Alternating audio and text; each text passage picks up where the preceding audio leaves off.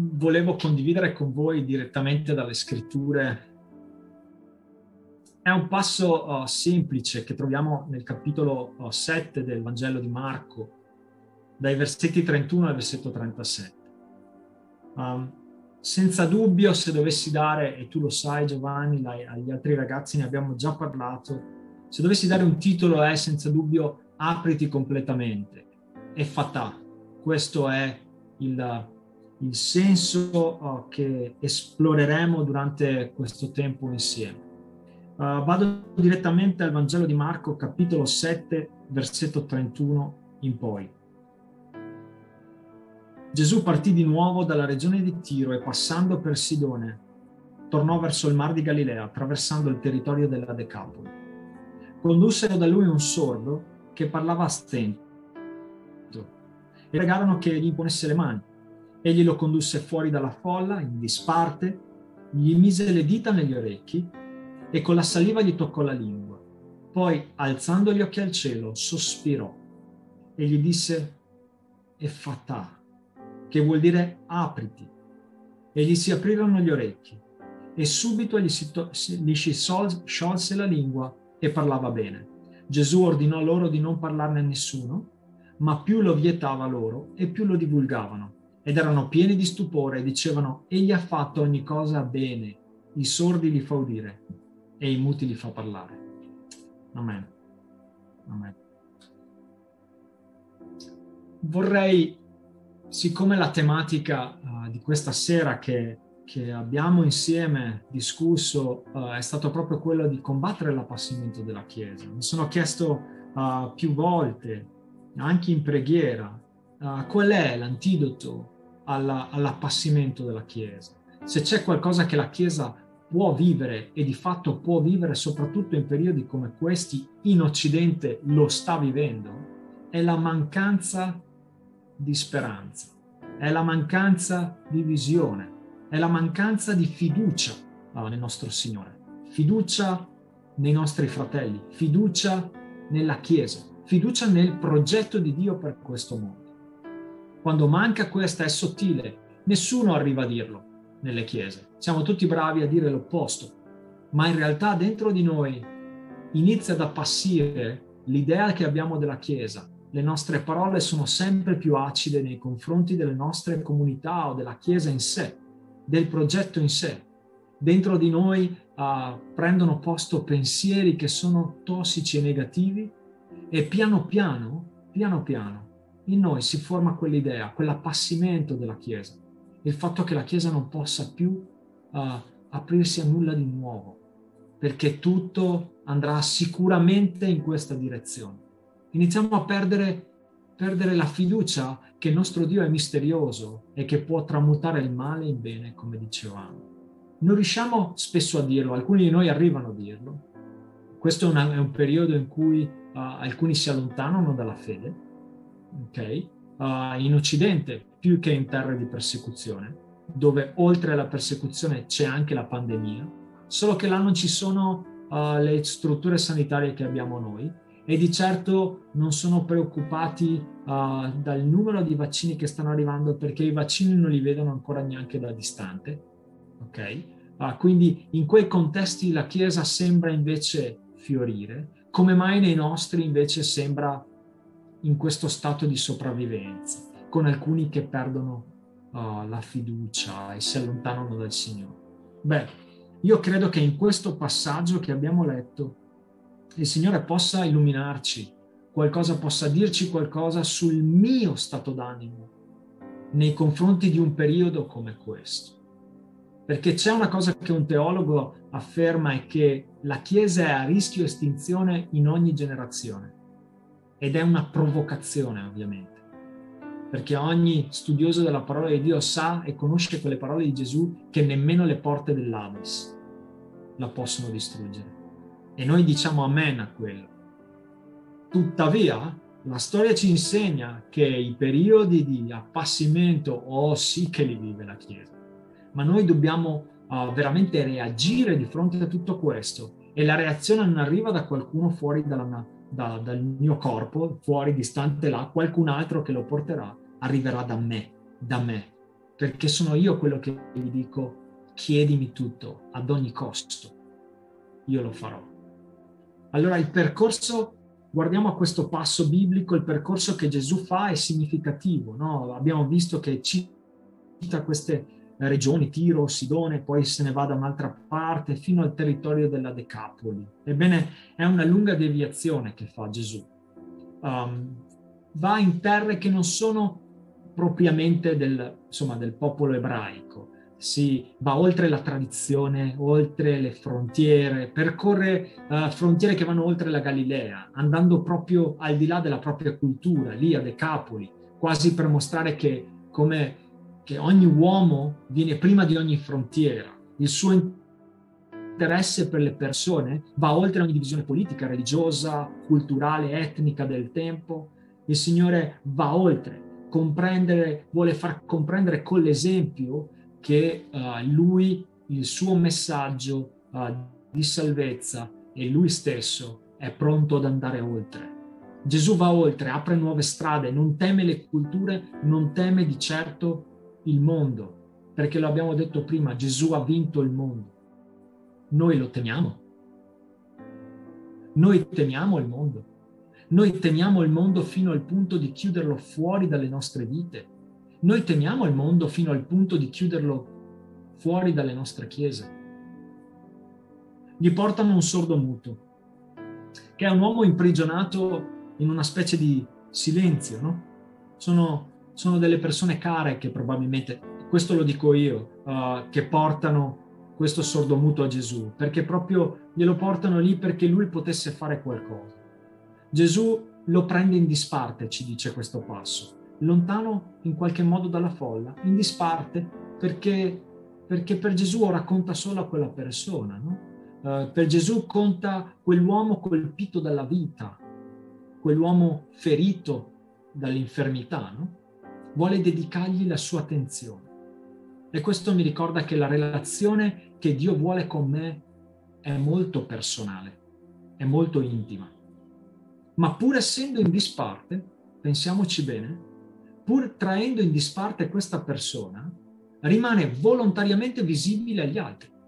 Perché lo dico? Perché lo troviamo scritto qui la sua testimonianza. Ora, questo è il Vangelo di Marco, probabilmente Marco scrisse questo Vangelo quando Pietro glielo dettò, probabilmente è questa, uh, diciamo, la dinamica con cui venne scritto l'Evangelo, ma se Pietro glielo dettò, significa che fu un testimone oculare di quello che accadde, significa che ebbe modo di vedere perché Gesù portò in disparte quella persona, ma non la portò dentro una grotta di nascosto, la portò a distanza perché gli altri lo vedessero, perché Gesù vuole mostrare qualcosa alla comunità.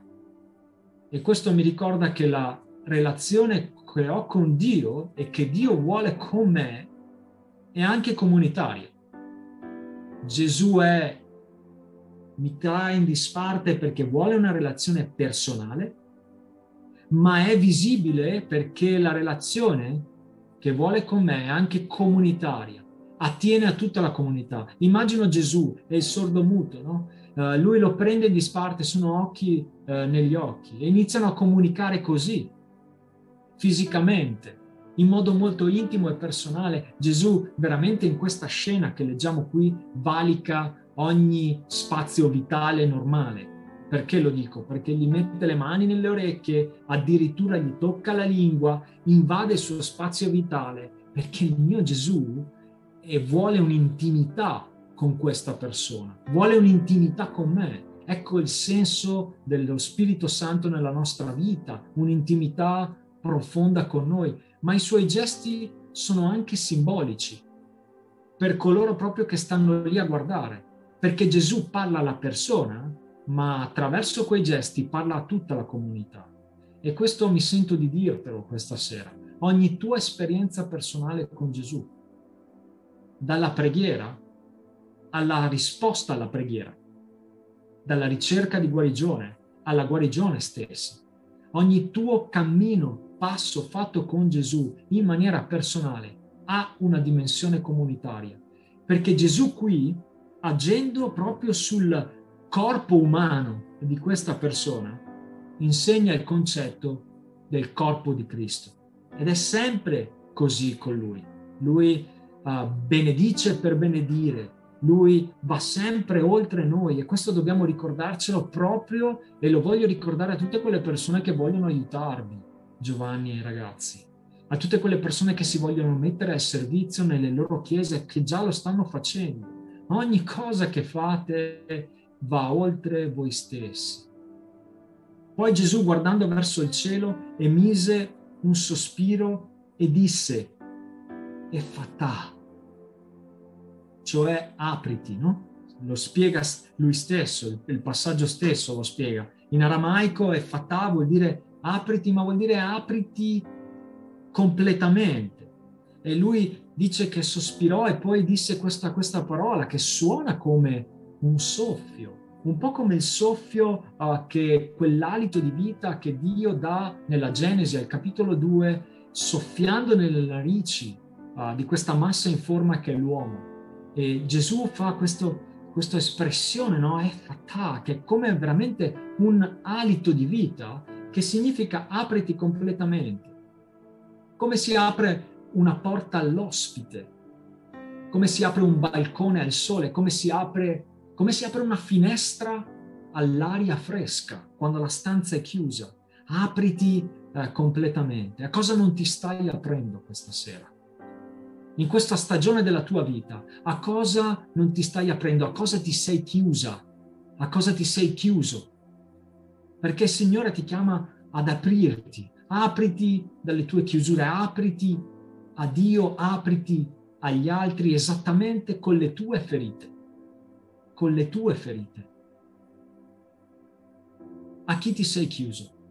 E Gesù dice apriti completamente e vuol dire tantissimo tutto questo. Vuol dire libera la bellezza, libera la potenzialità che Dio ha messo in te. Quei talenti che il tempo, la negligenza, la pigrizia, la paura, i traumi della vita, qualsiasi cosa ti hanno spinto a sotterrare, spinto a non sviluppare. Apriti completamente all'opera nuova che il Cristo è pronto a fare nella tua vita. Apriti alla sua voce, apriti alla sua chiamata. Davvero rispondi, chiedimi tutto, Signore. Chiedimi tutto, io lo farò ad ogni costo. Gesù qui ci insegna anche, uh, leggendo il testo e guardando ad, inter- ad interpretare non solo questo evento, ma questo evento inserito in tutti gli altri del suo ministero, ci insegna anche la creatività. Perché lo dico? Perché avrebbe potuto, e questo sapete, fin da quando iniziai a leggere la Bibbia tanti anni fa, era una cosa che mi chiedevo di lui. Ma senti, ma se sei Gesù, io so come funziona questo mondo, metti il tuo marchio di fabbrica, no? Cioè fa, fai miracoli sempre nello stesso modo, che almeno dicono, siccome in giro guaritori, cose di questo genere ce n'erano, allora se tu facevi in un modo preciso sempre, beh, tutti per tutti sarebbe stato chiaro che quello a guarirti è stato proprio Gesù, uh, perché lui fa solo quel modo. No, lui non fa così, lui usa metodi sempre diversi. Guardiamoceli in tutti i miracoli che fa, no? Uh, lui, è, lui è creatore, lui è creatore ed è un Dio creativo e noi portiamo questa scintilla in noi questa scintilla, questa abilità di creare e dobbiamo usarla per portare il messaggio della sua salvezza. Lasciate che i musicisti compongano, lasciate che i ricercatori esplorino, lasciate che i teologi si, si interroghino, lasciate che gli attori inscenino, lasciate che i poeti compongano, che gli scrittori indaghino. Liberiamo la nostra creatività al cospetto del re dei re, del re della creatività. Combattiamo insieme una delle, dei principali veleni che appassiscono la Chiesa, e cioè quella specie di alfa e omega che la Chiesa si è autodata. L'alfa è si è sempre fatto così, l'omega è non si è mai fatto così. Ti devi muovere in mezzo qua, ragazzo, altrimenti arrivano conflitti. Abbandoniamo questo modo di pensare. Attorno a questo alfa e omega gravitano buona parte dei conflitti della Chiesa. Si è sempre fatto così non si è mai fatto così. E poi un qualsiasi studioso della storia ti potrebbe dire che le chiese di oggi, se, facesse, se portassimo dei fratelli e delle sorelle di cento anni fa, non ci entrerebbero nemmeno nelle nostre chiese, per quello che vedrebbero. E quindi io mi dico, abbandoniamo veramente questo modo di pensare che appassisce, fa appassire la Chiesa. Perché? Perché le chiese hanno, la Chiesa stessa, noi, quando dico la Chiesa non dico un'istituzione, lo sapete, no? Le pietre viventi, noi abbiamo inveito, abbiamo lanciato anatemi contro strumenti musicali, contro strumenti tecnologici, contro strumenti organizzativi, contro strumenti sociali e ci siamo autoinflitti ferite che hanno azzoppato o a volte ucciso delle pecore. Ah, noi da soli abbiamo fatto questo e due o tre o cinque anni dopo abbiamo adottato massicciamente quegli stessi strumenti per cui abbiamo ucciso o azzoppato delle pecore. Cioè, questo, questo ce lo possiamo decisamente risparmiare. E guardate, non sto dicendo che nella Chiesa non ci possono essere conflitti, ma dovrei, ne, ne parlavamo prima, dovrei, dovrei davvero eliminare gran parte del Nuovo Testamento o almeno pagine intere delle scritture. Perché? Perché la Chiesa è composta da esseri umani che non sanno tutto, ma danno il loro tutto al loro Dio e dovranno affrontare dei conflitti anche interni. Guardate gli atti degli Apostoli, no? Ci sono questi conflitti. Ma quanti feriti lasciamo sul campo? Beh, quello sì che possiamo deciderlo noi. Quello sì che dipende da noi e non dipende semplicemente dal pastore, dipende da come io mi comporto e da come io affronto i conflitti che nella vita della Chiesa sono inevitabili quello, il modo in cui deciderò esattamente di come affrontare i conflitti che ci sono dentro la Chiesa, beh, beh, quel modo deciderà se farò appassire o se farò fiorire la Chiesa. E tutto questo per la creatività, tutto questo magari contro qualcosa che suona nuovo in questo momento. No, fratelli, sorelle, abbiamo il coraggio di affrontare il tempo che viviamo a cosa ci stiamo chiudendo. Gesù era creativo nel suo modo di presentare la parola perché raggiungeva ogni anima. Sapete, studiano il modo in cui Gesù uh, raccontava del Vangelo o come lui esprimeva la volontà del Signore. E lo studiano persino chi non ci crede in Dio, perché era estremamente efficace. Allora a cosa ci stiamo chiudendo? A cosa ti stai chiudendo, Chiesa? Gesù parla al sordomuto, parla alla gente attorno al sordomuto, parla dunque anche a Pietro mentre sta facendo tutto questo, mentre dice fatà, mentre dice apriti, sta parlando alla gente attorno a lui, sta parlando al, alla persona, alla gente attorno a lui, a Pietro che detterà a Marco e Marco lo scriverà Gesù sta parlando a coloro che leggeranno Marco nel corso dei secoli, alle centinaia di milioni di persone che hanno letto Marco fino a me e te oggi e sta dicendo la stessa identica cosa e fatà, apriti completamente. E che cosa accade? Cosa accade al sordo muto? Cosa accade a quel fragile me? Perché sono io quello lì sono proprio, sono proprio io quel sordomuto, mentre pendo letteralmente dalle labbra di Gesù. Provate a immaginare quest'uomo, quest'uomo con questa ferita, non può parlare, non può sentire e ha, e ha questa speranza che lo tiene per mano davanti a sé. E noi siamo questi qui, noi siamo proprio questi qui, questi sordo, questo sordomuto appeso a Gesù, appeso a Gesù perché Lui è la verità, Lui è la vita, lui è la mia speranza, Lui è tutto quello di cui ho bisogno. Lui è colui che mi guarisce, che mi dà vita eterna e sono appeso a Lui come un mendicante di grazia. È un'immagine potentissima. E che cosa accade, ci dice il passaggio? Subito gli si aprirono gli orecchi, si sciolse il nodo della sua lingua e parlava correttamente. Prima gli si aprono gli orecchi, ed è un simbolo chiaro, è un simbolo per me chiarissimo.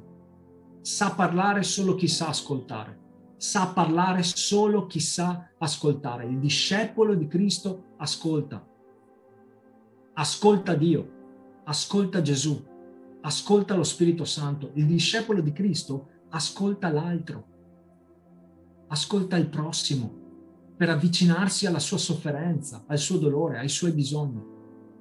Il discepolo di Cristo ascolta il mondo, lo ascolta, perché Cristo non l'ha liberato il discepolo di Cristo dalla sofferenza del mondo.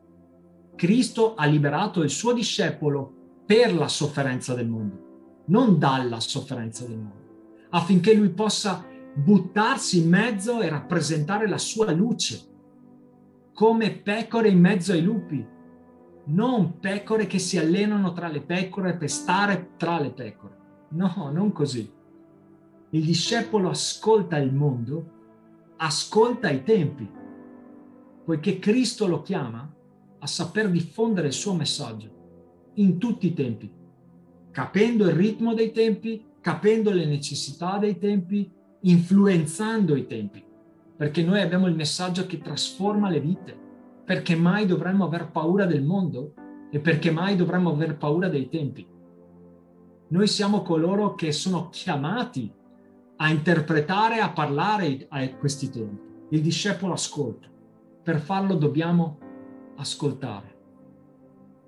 A cosa però mi apre questo incontro con Cristo? Quando Lui mi apre all'ascolto e la mia lingua viene sciolta, che cosa faccio io? Per alcuni non cambia un bel niente.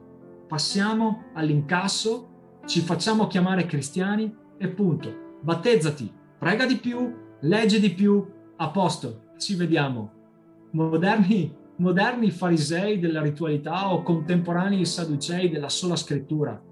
La verità è che possiamo rimanere chiusi di fronte all'incontro con Gesù. Ricordiamocelo noi, quando lo viviamo costantemente, questo cammino con Gesù, potremmo rimanere chiusi. C'è una storia che mi ha molto colpito, non è mia, l'ho, l'ho, letta di Chambers, che racconta come un ipotetico, non c'è nelle scritture, ma è un racconto, no? Uh, dei ciechi guariti da Gesù si incontrano. Si incontrano tra loro e uno dice all'altro, ma sai che ho sentito che tu una volta non ci vedevi, che eri cieco come me. E l'altro gli dice, certo, ho incontrato Gesù, ha sputato per terra, ha fatto una cosa con il fango, me l'ha messo negli occhi, mi sono lavato e sono, sta- sono stato guarito. Al che l'altro lo guarda e dice, mi dispiace, quello lì non era Gesù, perché io sono stato guarito da Gesù e Gesù basta che parli e guarisce, per cui mi dispiace, per carità, sarai stato guarito, ma non era Gesù. E iniziano a litigare sul come sono stati guariti. Beh, a volte riusciamo a fare questo e rimaniamo inchiodati, ciechi pur vedendoci, sordi pur udendo. Perché? Perché non siamo nemmeno in grado di vedere quello che lo Spirito Santo ha fatto nella vita dell'altra persona. No, Gesù non mi ha reso, non mi ha tolto la sordità, non mi ha tolto la cecità, affinché io rimanessi cieco e sordo. Mi ha detto apriti al mondo, apriti all'altro, come pecore in mezzo ai lupi. Ma magari ci apriamo, eh?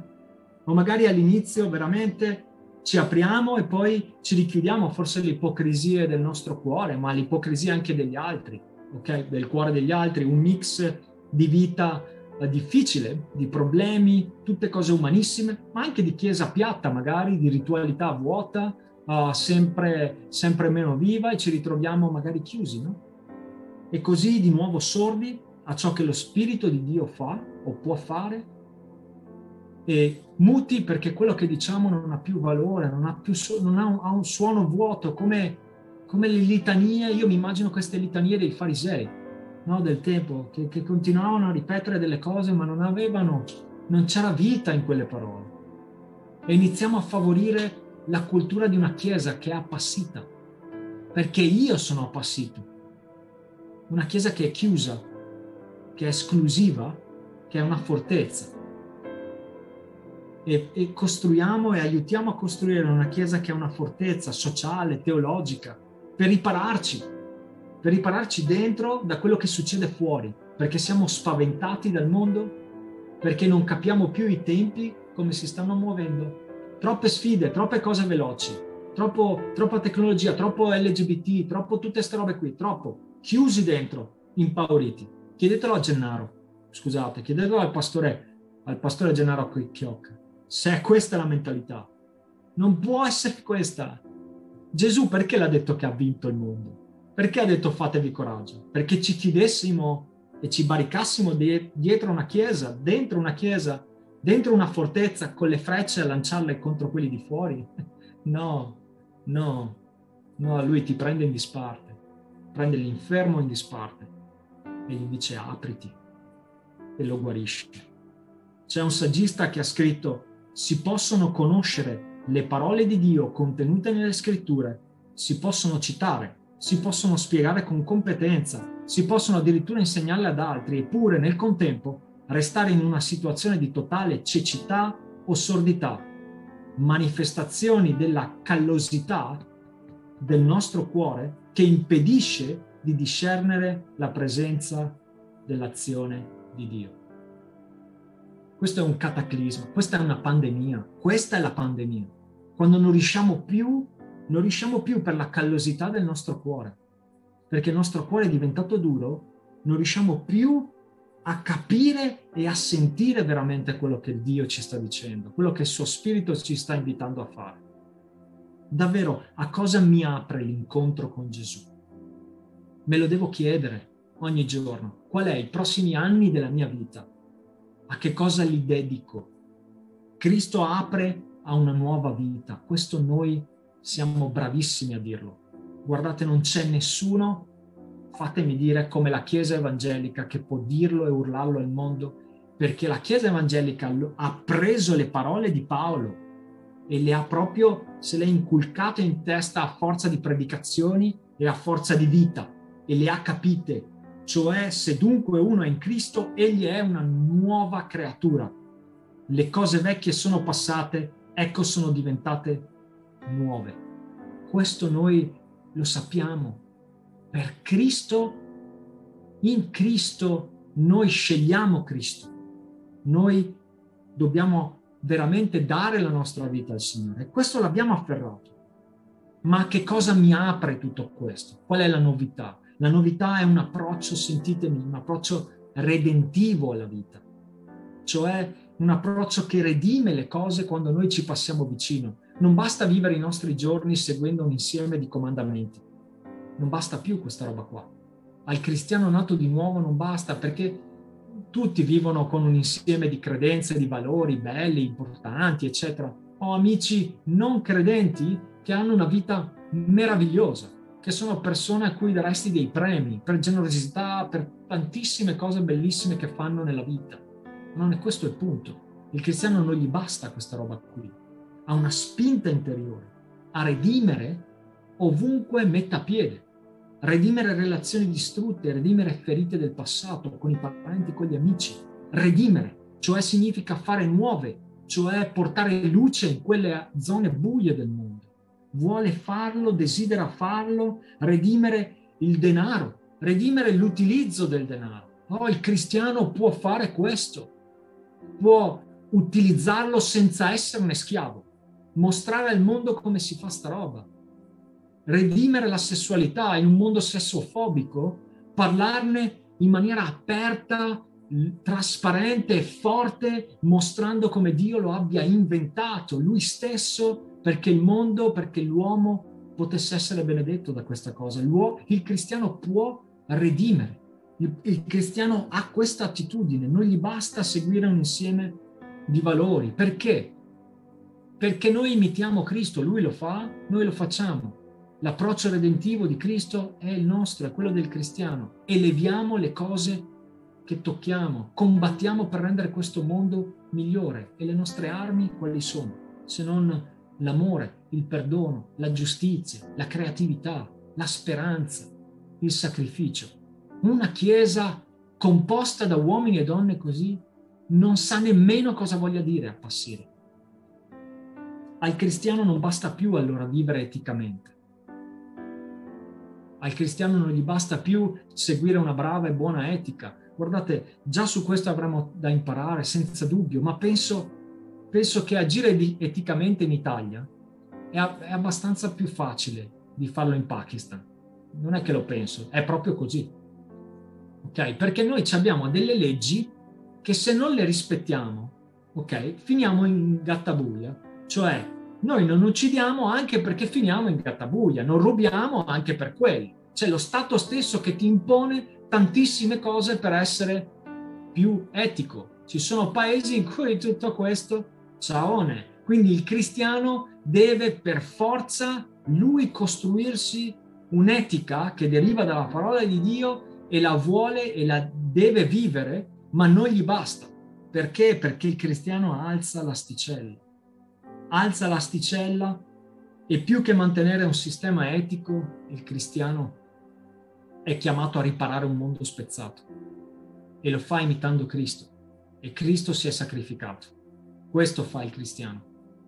E una volta che inizi a guardare il mondo da questa prospettiva, con un approccio redentivo, cioè come posso redimere il mio lavoro, come posso redimere lo stile di lavoro che c'è attorno a me, come posso redimere le relazioni che ci sono nel mio ambito lavorativo o nella mia famiglia. Quando inizi a vivere così, non ti puoi più mimetizzare nella società, non passi più inosservato, ma inizi a volare veramente a un altro livello si stabilisce un nuovo standard, tutto è più elevato. Il sacrificio torna ad essere il marchio di fabbrica del seguace cristiano.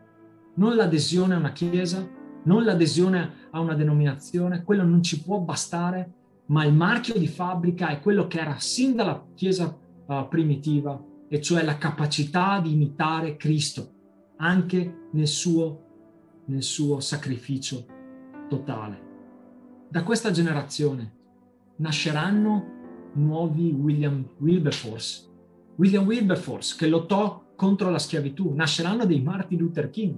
Permettetemi di sognare, permettetemi di andare oltre, perché se è vero che questo Dio può ogni cosa, allora io mi sto rivolgendo a questo qui che può ogni cosa. Nasceranno dei nuovi Martin Luther King. Martin Luther King lottò per la causa dell'eguaglianza dei bianchi e neri. Fatemi dire questa cosa.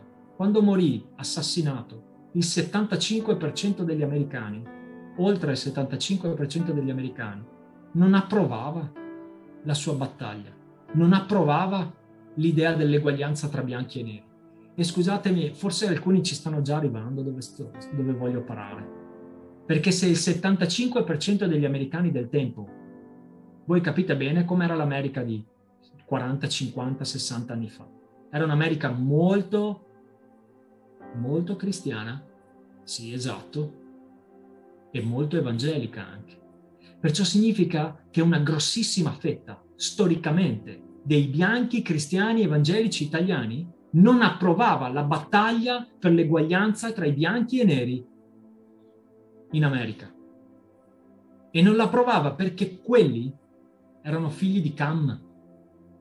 I neri, così ci sono ancora oggi anziani signori nelle chiese uh, degli Stati Uniti, neri, che si sono sentiti chiamare figli di Cam. Perché? Perché erano figli della maledizione. Cam, uno dei figli di Noè, che uh, disonora Noè e su di lui viene la maledizione di essere servo dei suoi fratelli. Per questo i, i neri al massimo potevano essere domestici.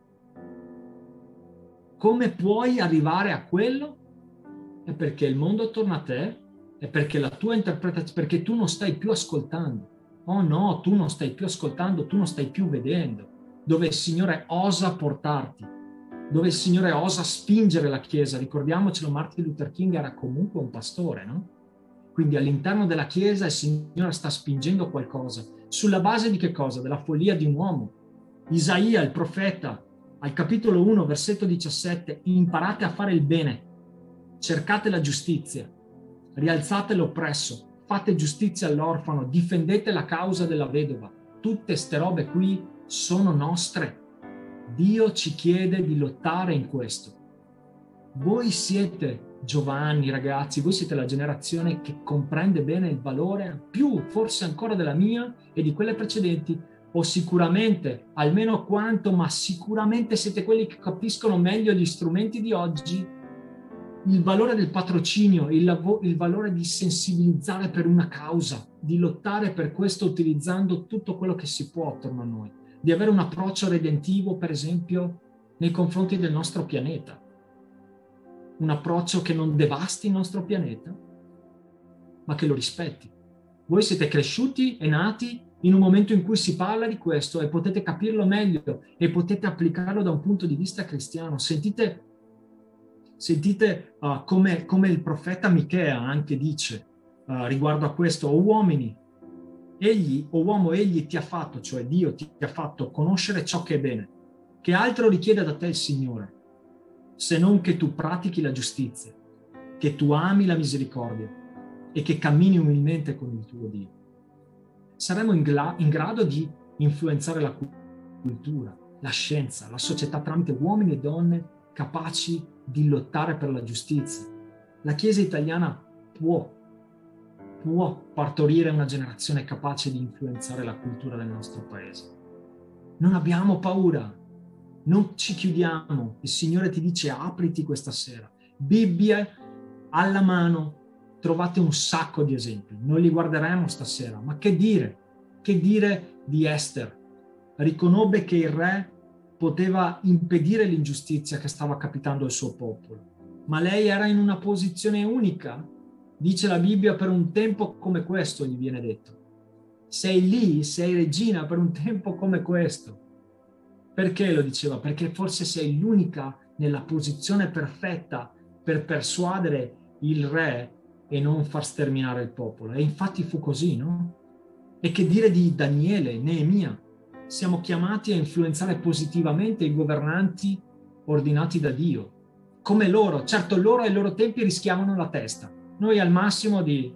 Cioè, cosa rischiamo quando dobbiamo parlare con un politico che governa il nostro paese? Esattamente. Forse la reputazione? Cos'è? È, è, è, così, è così difficile, è così importante. Perché Daniele e Neemia rischiarono la vita. E come risultato di questa loro intercessione per il loro popolo, di questo loro lavoro di patrocinio di una causa, il re Nabucodonosor alla fine ordinò al suo regno di adorare Dio.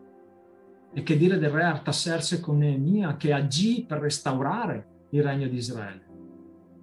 Possiamo essere chiamati a lottare per la giustizia e magari ci sentiamo come Mosè. No, Signore, cioè, per, perché? Cioè io già parlo male, già io non, si, non sono capace, eccetera, eccetera. E potremmo sentirci così e un, due, tre, il Signore ti manda dal faraone lo stesso. E dobbiamo dirgli sì. In Proverbi, al capitolo 31, al versetto 8, il Signore ci chiede, sentite che belle parole, apri la bocca in favore del muto per sostenere la causa di tutti gli infelici. Essere influencer di questo mondo per la giustizia, per Cristo, spesso ci può mettere a dura prova, no? o può essere scomodo farlo, senza dubbio, può richiederci di mettere in gioco, dicevamo, il nostro nome, la nostra reputazione, qualcuno non, ci, non piaceremo anche attorno a noi, no? Ci farà lasciare forse la nostra co- comodità o la nostra famiglia come missionari per andare lì dove ci sono gli ultimi, dove ci sono gli infelici, dice, dice Proverbi. Ma ne vale la pena, il Signore, il Signore può chiederci tutto, perché il Signore ci dà tutto.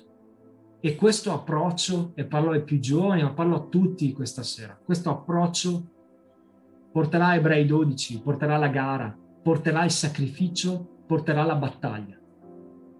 Ma c'è una roba che ho capito piccola nella vita. La lotta coi cuscini non forma nessuno, al massimo diverte. La lotta coi cuscini non forma nessuno, al massimo diverte. È sul campo di battaglia che succedono le vere cose. E il cristiano è chiamato andare in quel campo di battaglia.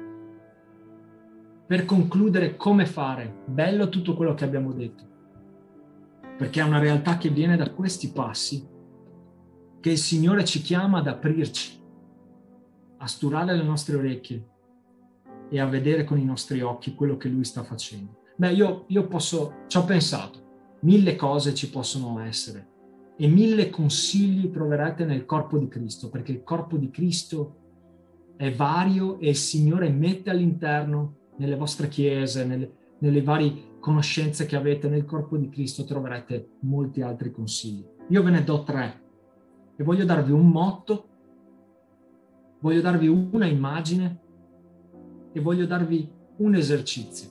Un motto, un'immagine e un esercizio. Il motto è semplice e lo usiamo in porte aperte soprattutto nel campo missionario e ve lo lascio, ve lo dico semplicemente e vi chiedo poi di rifletterci voi. Ed è questo. Lavora come se tutto dipendesse da te. Prega come se tutto dipendesse da Dio. Lavora come se tutto dipendesse da te. Prega come se tutto dipendesse da Dio. Mescolali insieme, shakerali bene e avrai qualcosa che fa bene al tuo spirito. Voglio mostrarvi un'immagine. Giovanni, dobbiamo fare quella cosa che, ci, che mi preoccupava prima. Se sbaglio, portate pazienza. Oggi voglio mostrarvi qualcosa che ho imparato nel mio piccolo cammino di, di fede. Quindi abbasserò la telecamera e vi mostro una cosa.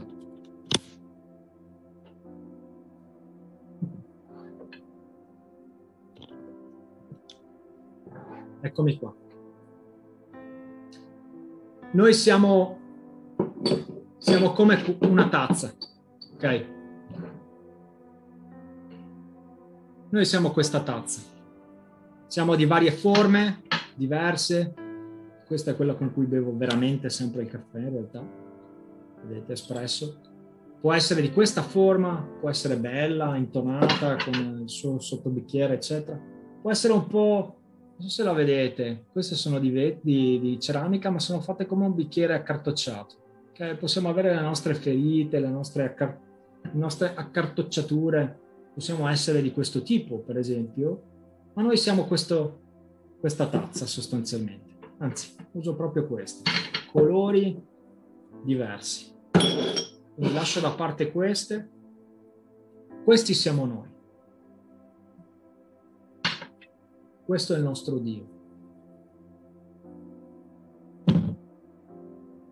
Queste sono le persone con cui abbiamo a che fare, la nostra famiglia, i nostri amici, le persone più vicine a noi, i fratelli della Chiesa. Il piatto grande è il mondo che ha la nostra portata. Ok? Il Signore quando noi decidiamo di costruire l'altare nel nostro cuore dove sacrifichiamo la nostra vita a Lui e lo facciamo inseguendolo ogni giorno e lo facciamo ripetendolo a noi stessi ogni giorno, cercando un tempo di contemplazione con Lui, Lui fa sempre la stessa identica cosa. Ci dona qualcosa di suo.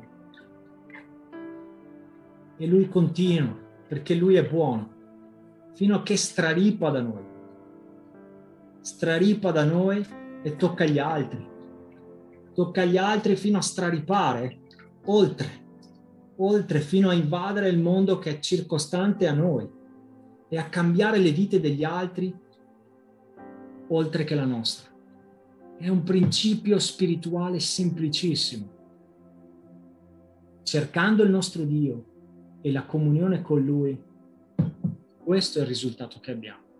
E se la nostra tazza, il nostro vita, il nostro spirito, il nostro corpo è spezzato ed è pieno di ferite e quindi ha delle crepe, sapete cosa succede? Semplicemente passerà. Passerà da queste crepe la sua unzione, la sua benedizione, la sua presenza per raggiungere gli altri, perché il Signore continua ad avere, continua ad avere quello speciale piacere di mostrare la sua potenza nelle nostre debolezze e nelle nostre ferite cerco di non bagnare dappertutto e torno a voi. Dunque, vi ho lasciato un motto e vi ho lasciato un es- un, un'immagine e voglio lasciarvi invece un esercizio per concludere. Andrew Murray uh, ha consigliato questa cosa che vi lascio ed è un esercizio da fare, da predicare a se stessi ogni giorno, un insieme di frasi, sono quattro passi semplici Ok, un esercizio. Noi, noi non siamo quelli che ripetono litanie, ma siamo quelli che possono predicare a noi stessi certe cose. E io vi invito a farlo perché può essere utile. Spesso parliamo dello Spirito Santo.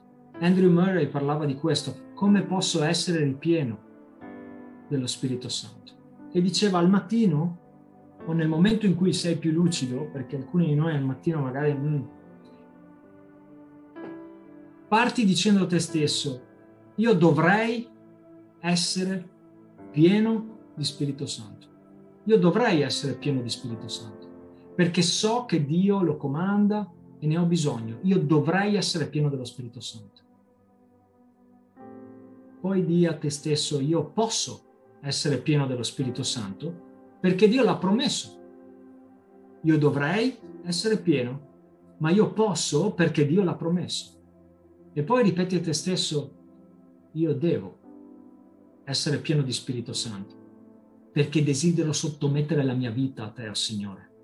Io dovrei, io posso, io devo essere pieno dello Spirito Santo.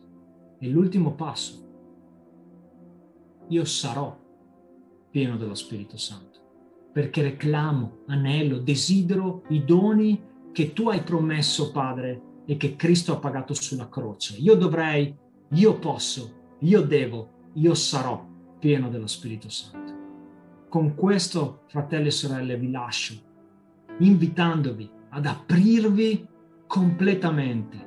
E fatà, apriti completamente alla nuova vita in Cristo Gesù, alla chiamata che ha per te alle nuove cose che lui ha in serbo per te. Spazza via ogni paura, spazza via ogni tentennamento. Non avere timore, egli ha vinto il mondo e la tua vita è in mani solide. Dio vi benedica.